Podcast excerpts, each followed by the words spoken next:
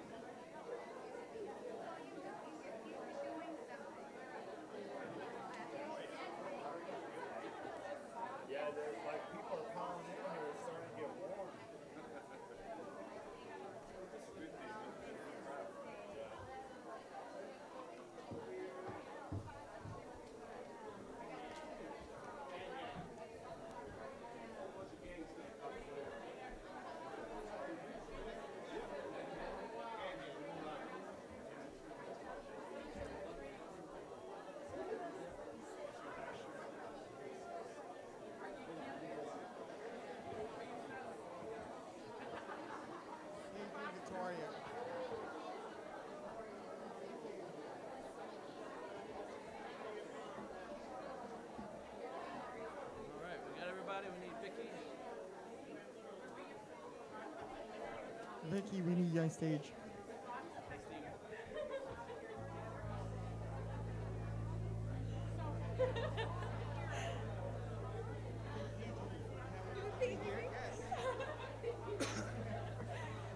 Hi,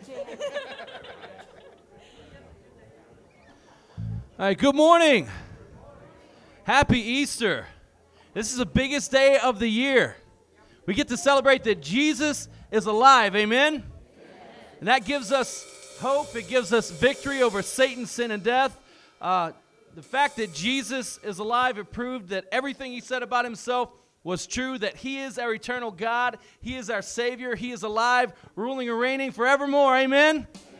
Amen. So let's celebrate. We're going to sing Christ is risen. So, uh, in case you don't know, if you're a visitor, welcome. We love you. We're glad you're here. We have a little uh, church lingo that I'll say, He is risen, and you say, All right. Amen.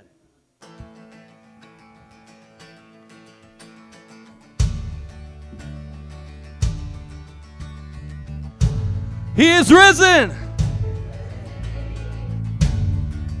Sing, oh, look at the cross. Oh, look at the cross. Oh, I see why he died to save us. Oh, and Adam will die. Oh, in Christ we will all be alive.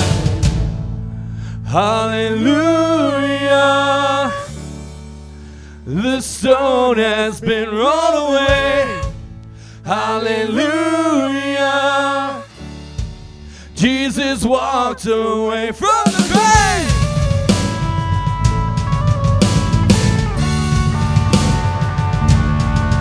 from the grave. Sing, oh death, where is your sting? Oh, oh, oh. death, where's your sting? Oh, how you have tasted defeat. Oh, death, where's your sting? Oh, how you have tasted defeat. Hallelujah. The stone has been rolled away. Hallelujah. Jesus walked away from the grave.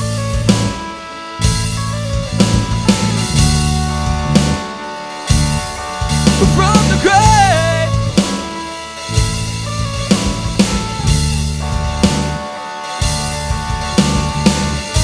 First Corinthians 15 says that Jesus died in accordance with the scriptures, and that Jesus was buried, and that Jesus Christ rose again.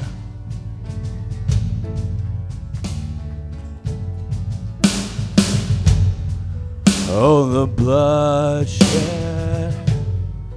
in the last breath, resurrection, salvation.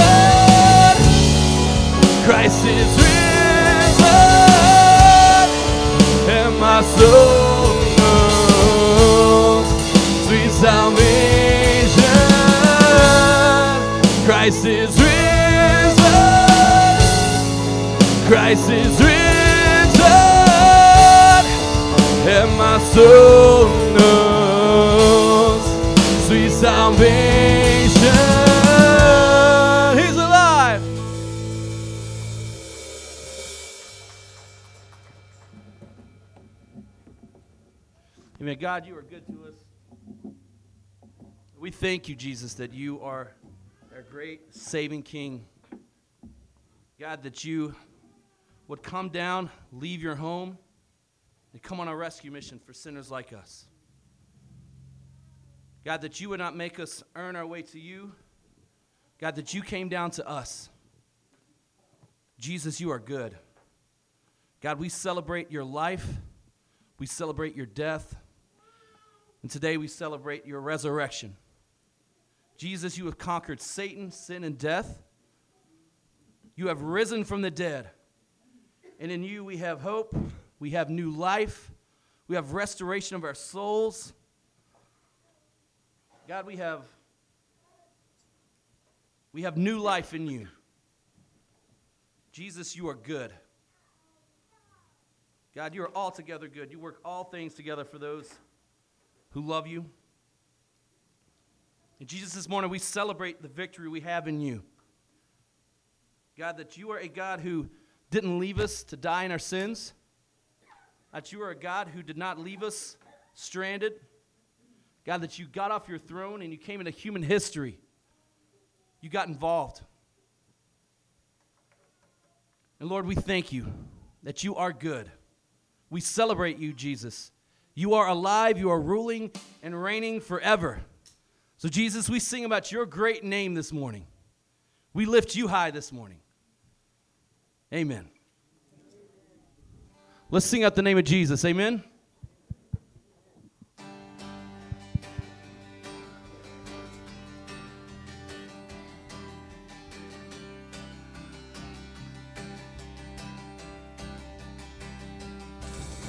The King of all creation set aside his crown. A sermon to the Father's love, descended from his throne above. Author of salvation, giver of new life. Crucified, righteousness.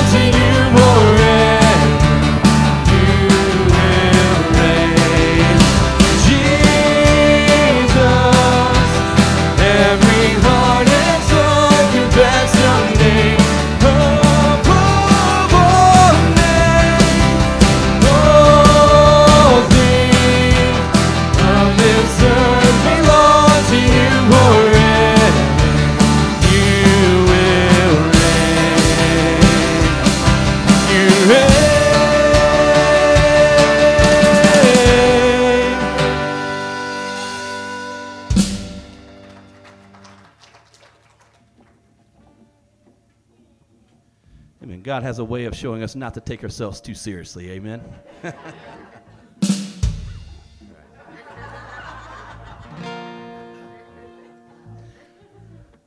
right. Uh, this song's an old hymn and uh, very appropriate for today. It's called Low in the Grave He Lay, so sing along with us.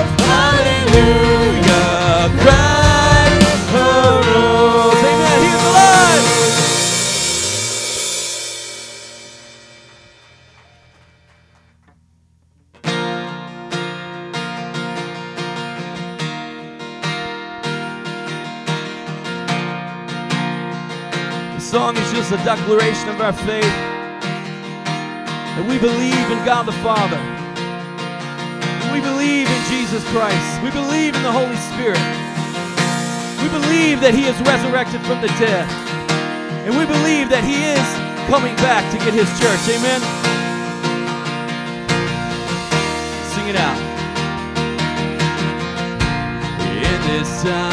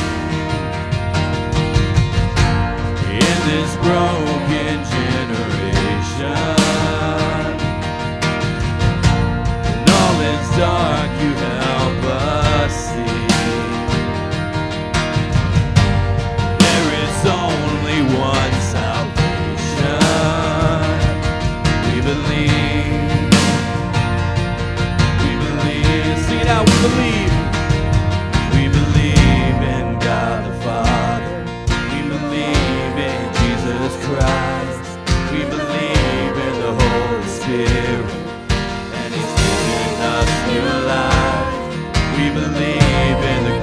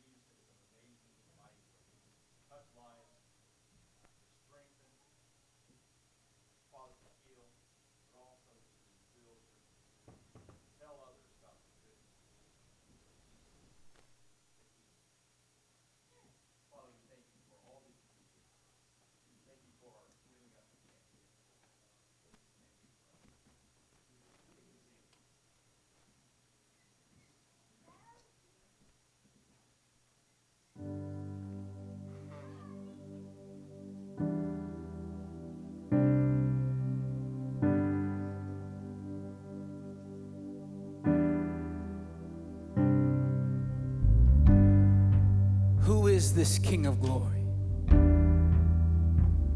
He is the image of the invisible God, the radiance of His glory, and the exact representation of His nature. No one has seen God at any time. The only begotten God who is in the bosom of the Father, He has explained Him for God.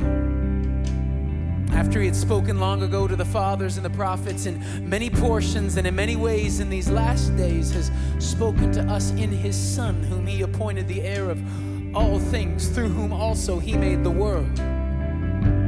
In the beginning was the Word. And the Word was with God, and the Word was God. He was in the beginning with God. All things came into being through him, and apart from him, nothing came into being that has come into being. He's the firstborn of all creation, for by him all things were created, both in the heavens and on earth visible and invisible, whether thrones or dominions or rulers or authorities, all things have been created through him and for him. You have put all things in subjection under his feet, for in subjecting all things to him, he left nothing that is not subject to him. He is before all things, and in him all things hold together. He upholds all things by the word of his power, and although he existed in the form of God, he did not regard equality with God a thing to be grasped, but emptied himself, taking the form of a bond servant, being made in the likeness of men. Being found in appearance as a man, he humbled himself by becoming obedient to the point of death, even death on a cross. And although you were formerly alienated and hostile in mind, engaged in evil deeds, yet he has now reconciled you in his fleshly body through death in order to present you before him holy and blameless and beyond reproach when you were dead in your transgressions. And in the uncircumcision of your flesh, he made you alive together with him, having forgiven us all our transgressions, having canceled out the certificate of debt consisting of decrees against us, which was hostile toward us. He has taken it out of the way, having nailed it to the cross. When he had disarmed the rulers and the authorities, he made a public display of them, having triumphed over them through him. For this reason, God highly exalted him and bestowed on him the name which is above every name, so that in the name of Jesus every knee will bow of those who are in heaven and on earth and under the earth, and every tongue will confess that Jesus Christ is Lord to the glory of God the Father. Then I looked and I heard the voice of many angels around the throne, and the living creatures, and the elders, and the number of them was myriads of myriads and thousands of thousands, saying with a loud voice, Worthy is the Lamb that was slain riches and wisdom and might and honor and glory and blessing and every created thing which is in heaven and on earth and under the earth and in the sea and all things in him. I heard saying to him who sits on the throne and unto the Lamb be blessing and honor and glory and dominion forever and ever. Who is this King of glory? Jesus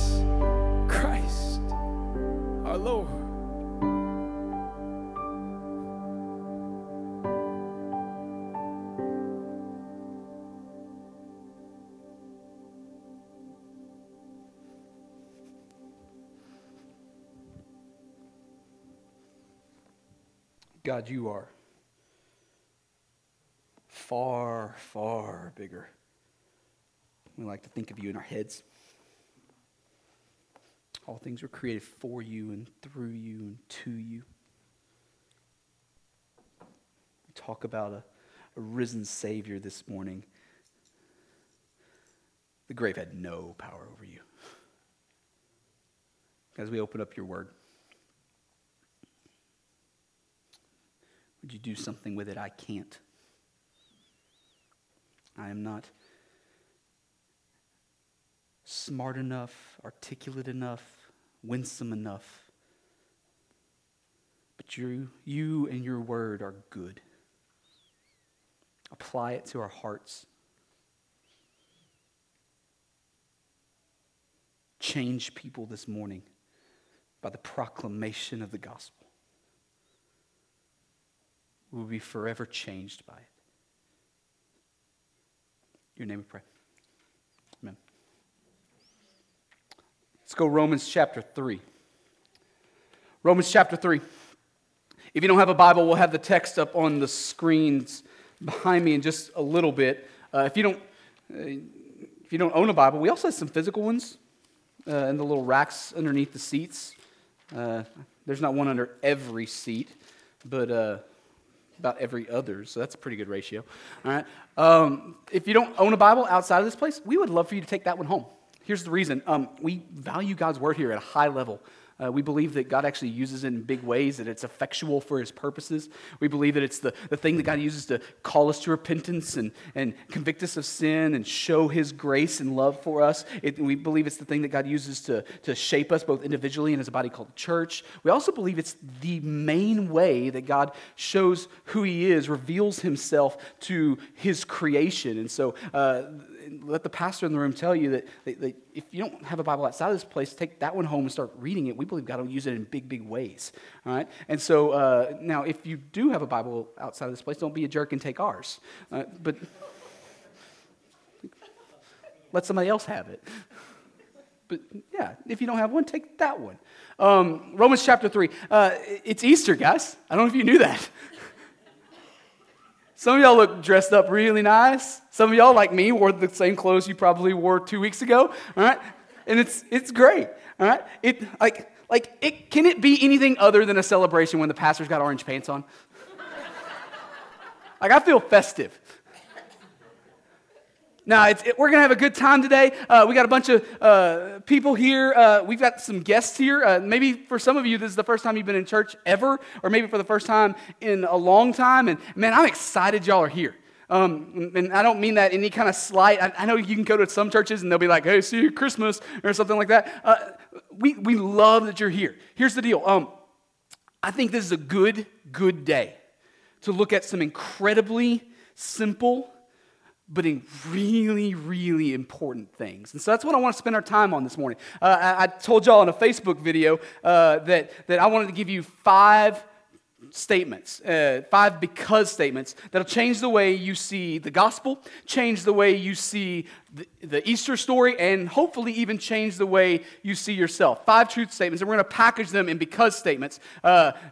Blank is true because blank is true kind of stuff. You, you get the picture. And so if you have a bulletin, you can open that up and you'll see a place for notes. And everybody who's a member of Nashville Baptist Church knows how much of a wonderful occasion this is because I'm normally not that guy.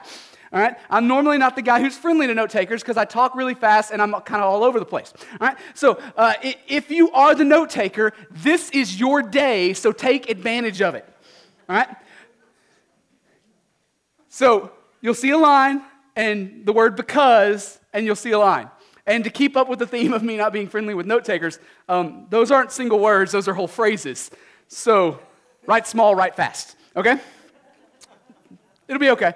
All right. Um, yeah, we're going to have a good time with it. You ready to look at blank number one?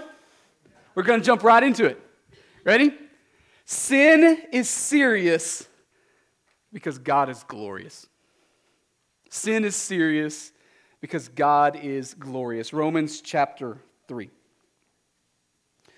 We're going to start in verse 22, but we're not going to read all of 22. Go to where the sentence starts towards the end.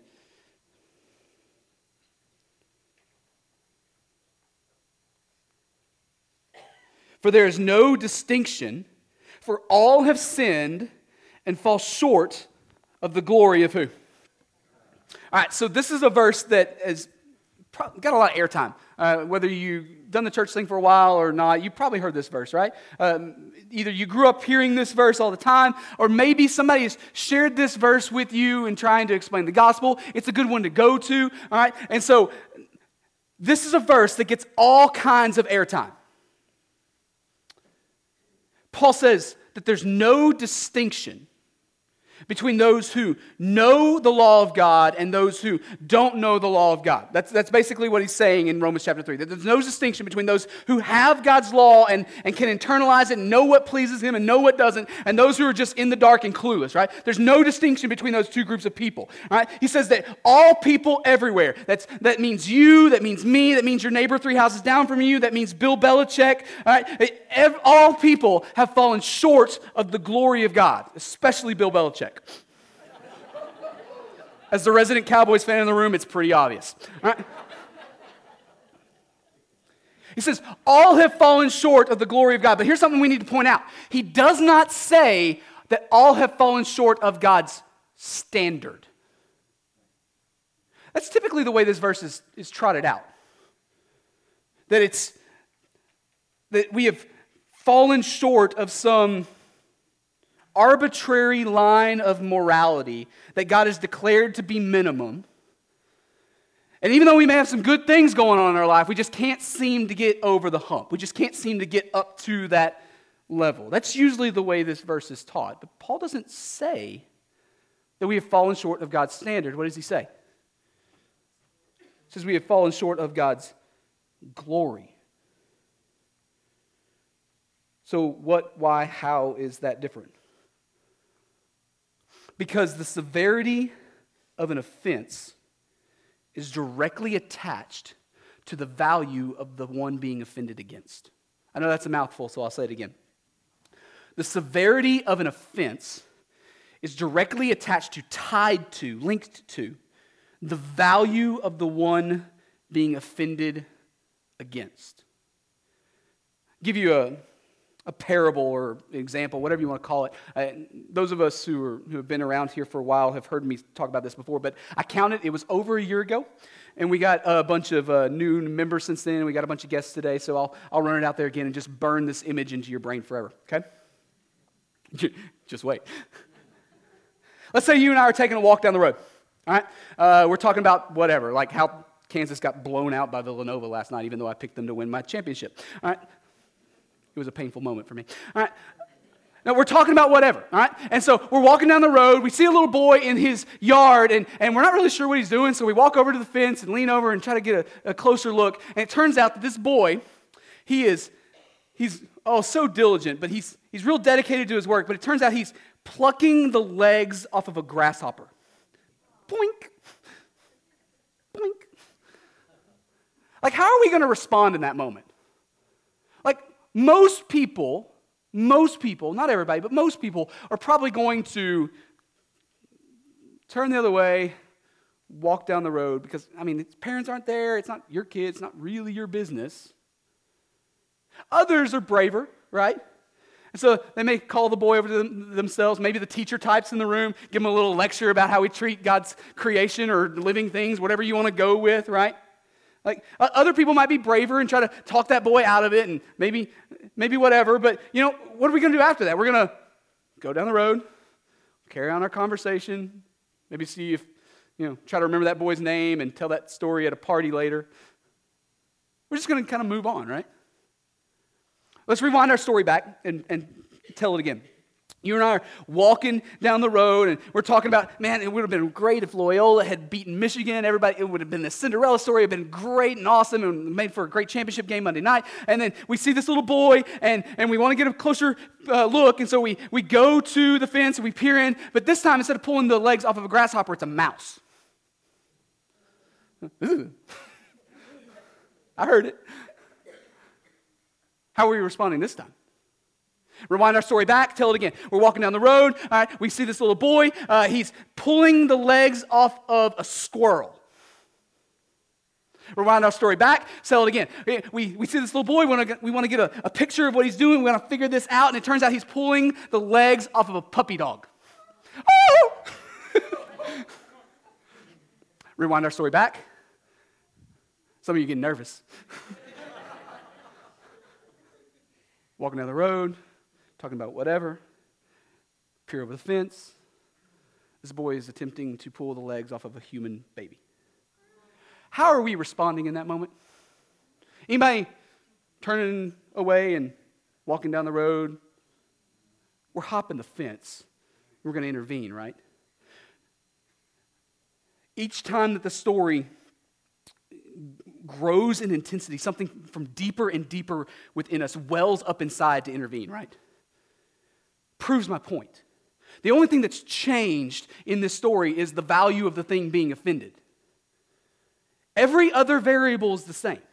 But because the value of the thing being offended has, has grown in, in value, uh, there's this thing that wells up in us that says, no, we have to do something about this. Me telling a little white lie to my son, my three year old, that we're out of Paw Patrol episodes on the DVR, it's a lie. Me lying to a federal judge produces a slightly greater consequence, right?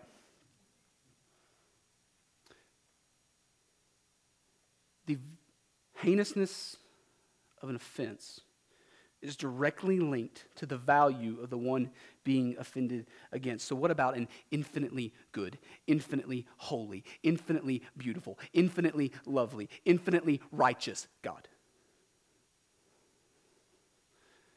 Our math problem holds up, it's an infinitely heinous offense. The value of the one being offended affects the severity of the offense.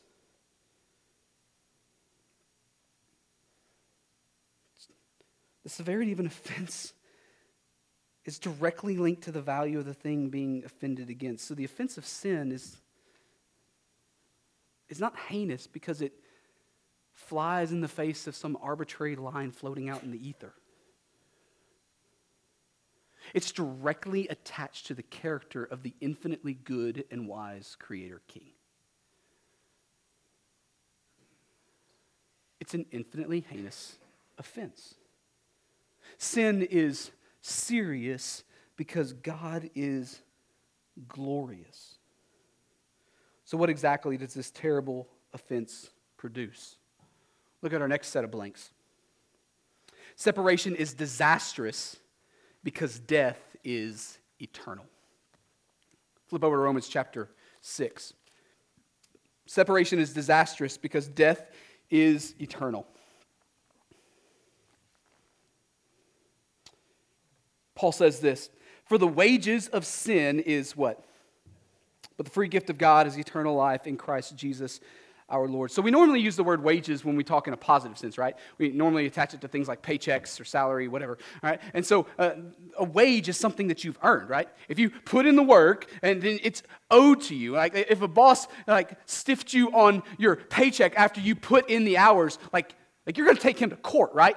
Right? So it is rightfully owed to you because you did what was necessary to earn that pay. But wages also has a negative sense, right? You can rightfully earn punishment for doing something wrong, right? Yeah. And so Paul says that the wages, the thing rightfully earned for sin, is what? Death. Now, when the Bible talks about death, it talks about it in two different ways. The first is pretty obvious physical death, right? We, we get in an accident, our body stops working, we die. We get sick, our bodies stop working, we die. We grow old, our bodies stop working. You get in the picture? It's a story that we've seen play out far more often than we'd like to see. Many of us are walking in our own version of that story, and it's getting closer and closer, right? The Bible teaches that, that this type of death, this physical death, is an enemy like it actually calls it an enemy. It also teaches that if sin had never entered into the garden, that we wouldn't experience it. And that we long for a day when this great enemy is finally undone. That we long for a day when death will be forever no more. But the Bible also talks about death on a second level, it talks about death spiritually. To be spiritually dead is to be separated from God, right? Another part of the Bible, Ephesians 2, tells us that, that uh, we are by default, by default, destined for this kind of death. And that left to our own devices, we're not going to be able to fix it that left to our own devices, we will experience death physically and spiritually. It's owed to us. Not just, not just a, a cancer in this world, no, it is rightfully earned. And so, if our first statement is true, it's owed to us on an infinite level. Or we can say it another way on an eternal level. level. Separation is disastrous because death is eternal. But there's this little turn in verse 23. Did you catch it? The word but. Read 23 again. For the wages of sin is death, but the free gift of God is eternal what? Life in Christ Jesus. So, despite the fact that we've earned this punishment, the gospel is that Jesus steps onto the scene and says, I'll take that punishment myself. The gospel is that Jesus steps onto the scene and says, Now I'll own this one. He's not simply a faraway God sitting angry on the throne. He steps into the story and does something about our problem. So that brings us to our third set of blanks for the morning. The cross is necessary because our God is good. Look back to Romans chapter 5. Most of you won't even have to turn the page. Romans 5, look at verse 6. For while we were still weak, at the right time, Christ died for the ungodly. For one will scarcely die for a righteous person, though perhaps for a good person one would dare even to die. But God shows his love for us in that while we were still sinners, Christ died for us. Verse 9 Since therefore we have now been justified by his blood, much more shall we be saved by him from the wrath of God. For if while we were enemies, we were reconciled to God by the death of his son, much more, now that we are reconciled, shall we be saved by his life. And then verse 11, more than that, we also rejoice in God through our Lord Jesus Christ, through whom we have now received reconciliation. So, what's Paul saying here? He's saying that there's a handful of really noble people in this world that would lay down their life for the cause of a friend. Right? And maybe you're that guy. Maybe you're the guy that runs towards the fire instead of away from it. The Bible says that's noble. Good job. But Jesus didn't die for his friends. It's not even saying that Jesus saw some people that might be valuable to some other folks, and so he died for them. The Bible teaches explicitly that Jesus laid down his life for his enemies.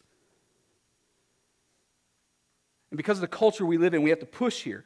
We're, we're not talking about the kind of enemies that you and I normally think about. Like, we're not talking about the guy who cut you off in traffic. We're not talking about the, the, the neighbor of yours that doesn't obey the HOA rules, and so they're bringing down your property value, right? You have one. We've already established this morning that we're talking about infinite level offenses. But we can also push a little bit more.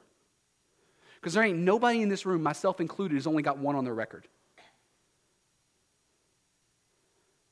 Like we can't we can't play that game. You mean just one little no. No. I have a daily barrage of infinitely heinous offenses against this God. You may be the kind of guy that runs toward the bullet fire instead of away from it, but nobody in this room, myself included, is laying down their life for that level of enemy. It's not in us. And this is exactly what Paul says that Jesus does. See, to understand the gospel correctly is to simultaneously wrap our heads around the cosmic atrocity of our sinfulness and the unfathomable kindness of King Jesus. To understand the gospel correctly is to simultaneously wrap our heads around the cosmic atrocity of our sinfulness and the unfathomable kindness of King Jesus. This king owes me nothing except to crush me. And yet, he has chosen instead to bestow love. A kind of love that empties himself and reconciles me to him. How does he do that? You guessed it, the cross. I don't have enough morality or nobility in the bank account to stand before this God as clean. And so if I'm going to do that, going to be because somebody somebody took the payment for me. And so Jesus steps onto the scene and he bears the weight of that punishment himself through his death on the cross, not because I deserve it or you deserve it, but because he is good. And his goodness will be forever declared to the cosmos through it. But listen, as great as that news is, the good news is not exhausted yet. Because Jesus has enough righteousness to spare. And so that brings us to our fourth set of blanks for the morning. The resurrection is a reality because the obedient Son is vindicated. For those of you who are trying to write that, don't worry. The fifth one is even longer. The resurrection is, I'll give you a second. The resurrection is a reality because the obedient Son is vindicated. Flip to Romans chapter 1. It's the very beginning of Paul's letter to the Roman church. So there's this little greeting here. But Paul's a better writer than me, and so he can pack a lot of theology even to the introduction of something. Verse 1 Paul, a servant of Christ Jesus, called to be an apostle, set apart for the gospel of God, which he promised beforehand through his prophets in the Holy Scriptures. Look at verse 3. Concerning his son, who was descended from David according to the flesh. All right, so call a little time out here. So Paul is saying in the first few verses of, of chapter 1 here, the first few verses of this letter, that Jesus is not just some flash in the pan. No, this is God's plan from before the foundation of the world, that the whole Old Testament tells you that things are going to play out exactly like this. And so, verse 3 again, concerning his son, who was descended from David according to the flesh. Look at verse 4. And he was declared to be the Son of God in power according to the Spirit of holiness by what? His resurrection from the dead Jesus Christ our Lord. Verse 5 Through whom we have received grace and apostleship to bring about the obedience of faith for the sake of his name among all nations, including you who are called to belong to Christ Jesus. So, this theme of Jesus' righteousness being uh, vindicated through the resurrection was actually the theme of, uh, of what we did last year for Easter. And so, uh, many of y'all were here for that. If you weren't and you're really dedicated, you can dig deep into our podcast archives and go find our sermon from last year and find a sermon wholly dedicated to this one topic that the resurrection is a vindication of Jesus' righteousness. And so, uh, but for those of you who aren't interested in going all that far back, you can get the Cliff Notes version this today. How do we know that Jesus accomplished the payment for our sin? Because, as we've already established, the debt that we owe, the penalty that we owe because of our sin is death and Jesus ain't dead no mo. Do the math, carry the one. The check is cleared. How do we know that Jesus is the Son of God? Because he has done exactly what he says he would do. That's what Paul is saying here. That Jesus is exactly who he said he is because he did exactly what he said he would do. Paul says that the entire Bible is pointing to this one moment and that it's going to play out exactly like this plays out. This is the plan of God from before the foundation of the world. And every se- even though every second in between Good Friday and Sunday morning, even though that's a really long, painfully dark time, Paul's saying, hey, listen, if we knew our Bibles better when this all happened, we wouldn't be shocked by this. He told us it would happen this way. Jesus himself said, Tear down this temple and I'm going to rebuild it in three days. Jesus did exactly what he said he would do. He who is infinitely righteous and infinitely holy and infinitely good and infinitely loved, lovely, paid the infinite debt in full, and then he just went on to go do some other errands he had.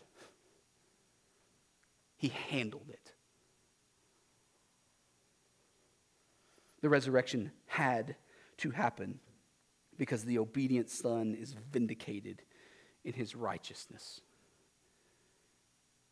He is exactly who he claims to be, and that leads us to our final set of blanks for the morning. Our resurrection has been promised because it restores us to our original design. Take a moment for you to write. Our resurrection has been promised because it restores us to our original design. Back to Romans 6. Verse 1.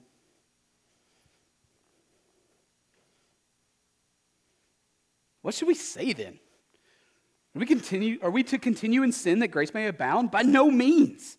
How can we who died to sin still live in it? Verse 3 Do you not know that all of us who have been baptized into Christ Jesus were baptized into his death? We were buried, therefore, with him by baptism into death, in order that just as Christ was raised from the dead by the glory of the Father, we too might walk in newness of life. For if we've been united with him in a death like his, we shall certainly be united with him in a resurrection like his. Verse 6 We know that our old self was crucified with him in order that the body of sin might be brought to nothing, so that we would no longer be enslaved to sin. For one who has died has been set free from sin. Now, if we have died from, uh, with Christ, we believe that we will also live with him. We know that Christ, being raised from the dead, will never die again. Death no longer has dominion over him. For the death he died, he died to sin once for all, but the life he lives, he lives to God. Verse 11. So you also must consider yourselves dead to sin and alive to God in Christ Jesus. So when we trust Him in His way alone, when we repent of our traitorous sin and submit ourselves to Him as our victorious Lord, Paul says that we unite with Him in His death.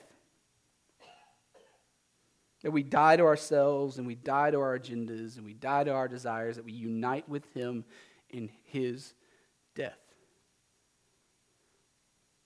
We give Him everything because Lordship demands that we give Him everything.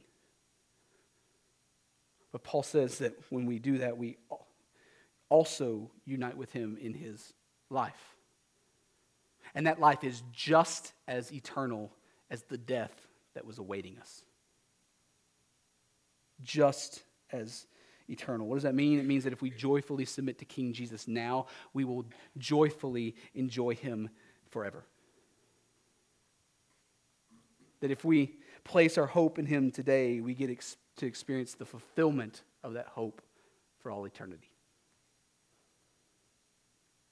But this isn't some new deal. It's not some patch job reworking of a plan that didn't work before. This is what we were designed for. The Bible teaches that this is what we were created to experience. This is what the garden was before sin entered in and wrecked everything. Jesus is the great restorer of what was lost. He's not picking up the pieces and trying to make something pretty out of the, the ashes that are left. He is reconciling all things to himself. He's working out all things back to his ultimate victory. Or as that guy in the video earlier said, Who is this King of glory? Our resurrection has been promised because it restores us to our original design. So that leads me to a question this morning. What do we do with this? Right? What do we do with these truths? I mean, we got five because statements. How do we respond to them in a way that, like, you know, like actually matters? I mean, can, can I just be honest? These, these truths are less than useful if they aren't true. And they're, they may be worse than just neutral. They, they, they might actually be bad if we, if we know them and just kind of walk away with it. I told you at the outset that I wanted to give you five statements that change some things, right? And so that, that affect the way you see the gospel, that affect the way you see Easter. And listen, if these are true, they most assuredly affect the way you see yourself. Like, what do we, what do we actually do with them? How do we respond to them? Well, if you're here this morning and you're a follower of Jesus, and I say it that way on purpose because, listen, uh, you and I may be thinking very different things when the term Christian is rolled out there. Forget about cultural identity. Forget about what kind of house you grew up in. I don't, I don't care about that. If you're a follower of Jesus, your response to these truths is to press into God this morning. How you do that? By leaning into the reality that we all too easily forget that we didn't earn a thing. Not a thing. You can't earn anything, but for the grace of God, there go I. If you're here this morning and you know Jesus, it is a gift. So press in to the good giver today. Are there practical things that go into that? Yeah, probably, sure. You probably already know what those are. You don't need me to tell you. A pastor friend of mine likes to say that every Easter that Jesus is alive this morning. Are you? I may steal that. I think I just did. I'm going to pray. We're going to sing a song. We'll have a couple of leaders up front here to talk with you and pray with you if that's helpful for you. We want to give you a time to respond to God's word before you make a beeline out of here to something else. Listen, the world's busy enough. Take a moment. That's what that's for. If you're here this morning and you're not a follower of Jesus, man, I'm glad you're here. Our folks hear me say every week that we, we want this to be a safe place for you to work through the truth claims of Jesus and his gospel. We're, we're glad you're here. Keep hanging out. We, we believe that, that Jesus is, unlike me, good enough and winsome enough to win you to himself. Keep hanging out as long as you want, he'll get you.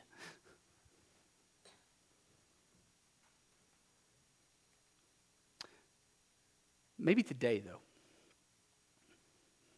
Maybe you're ready today to repent of sin and come to Him as Lord. Maybe today's the day where you finally uh, put up those efforts that you had going on somewhere else. Say, Jesus, I want you instead. Maybe you're not sure yet what that means, but you'd like to talk to somebody about it. I'm going to pray. We're going to sing one more song. We'll have some folks up front here to talk. I'll be down here too. But let's all respond to God's word this morning. He is risen. Close. nah, we're good. God, you're good to us. Thank you for your scriptures. Thank you for Romans. Thank you for being a God who was not content to sit on a faraway throne, but you came and you lived and you died and you were alive again.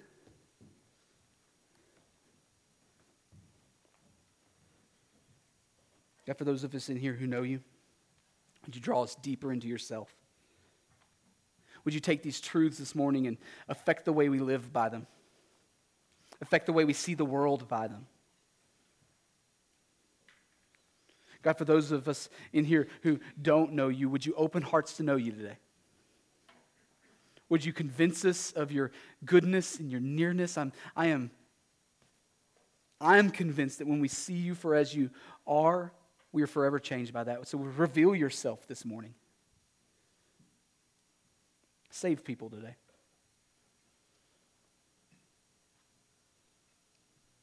God, thank you for giving us such a thing as Resurrection Sunday, for giving us Easter. What a good day.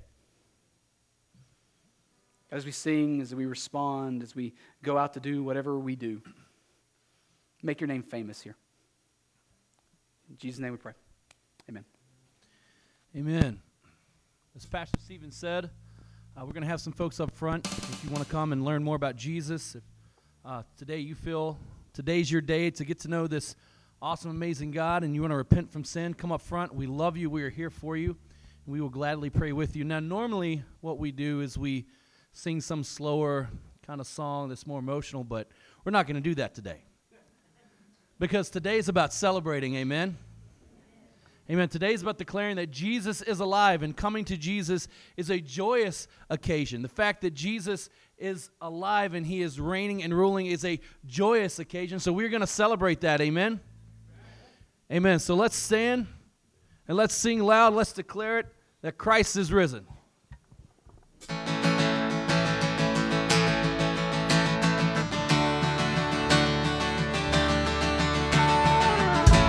He is risen.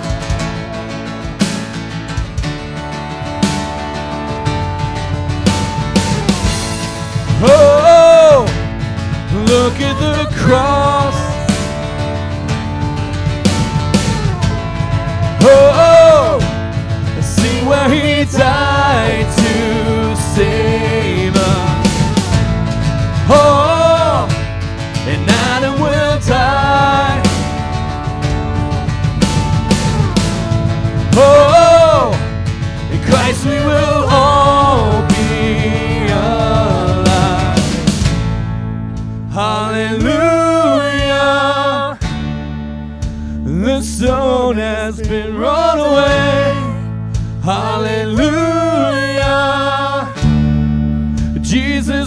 walked away from the grave.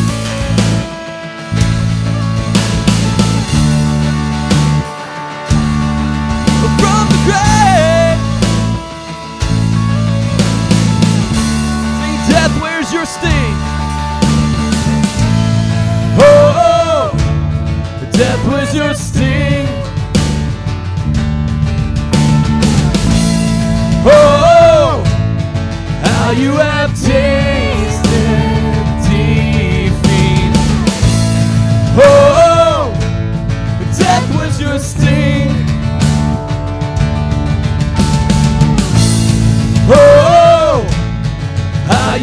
tasted defeat.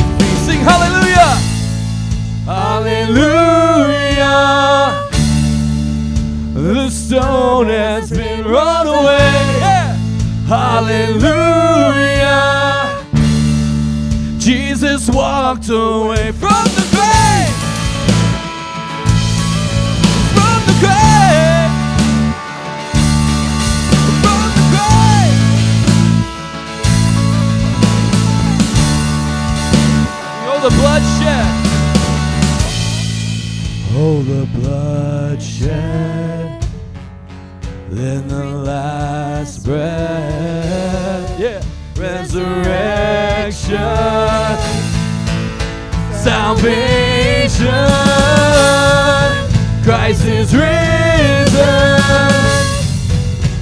is risen. And my soul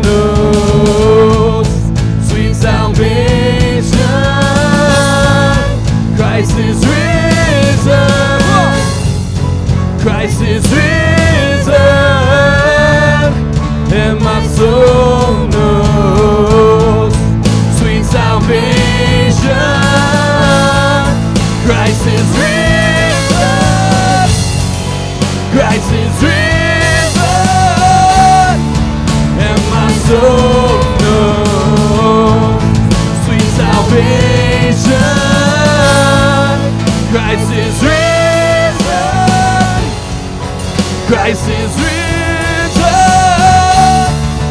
And my soul knows sweet salvation. The Lord.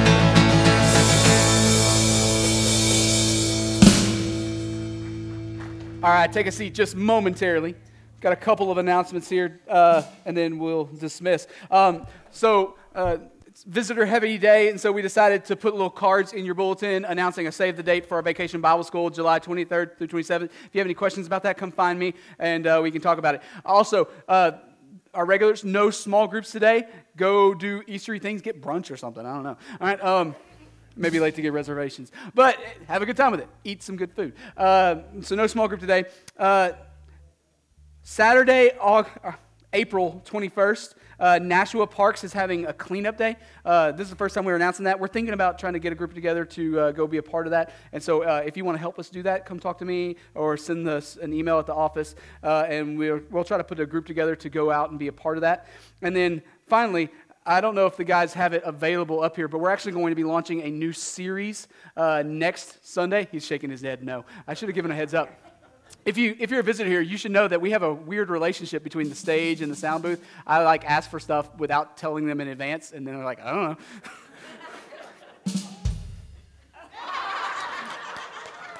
So, starting next week, we're going to kick off a brand new series here called The Story of God. It's going to cover most of 2018 from here on out. And so, uh, we'll do some other stuff in between, but we're going to be looking at it for a while. And uh, Garrett put together our artwork for it, and it looks really good. All right. And so, uh, come be a part of a brand new sermon series starting next week, uh, all normal stuff, and we'll have a good time with it. So, let's pray and be dismissed. How about we stand and do that?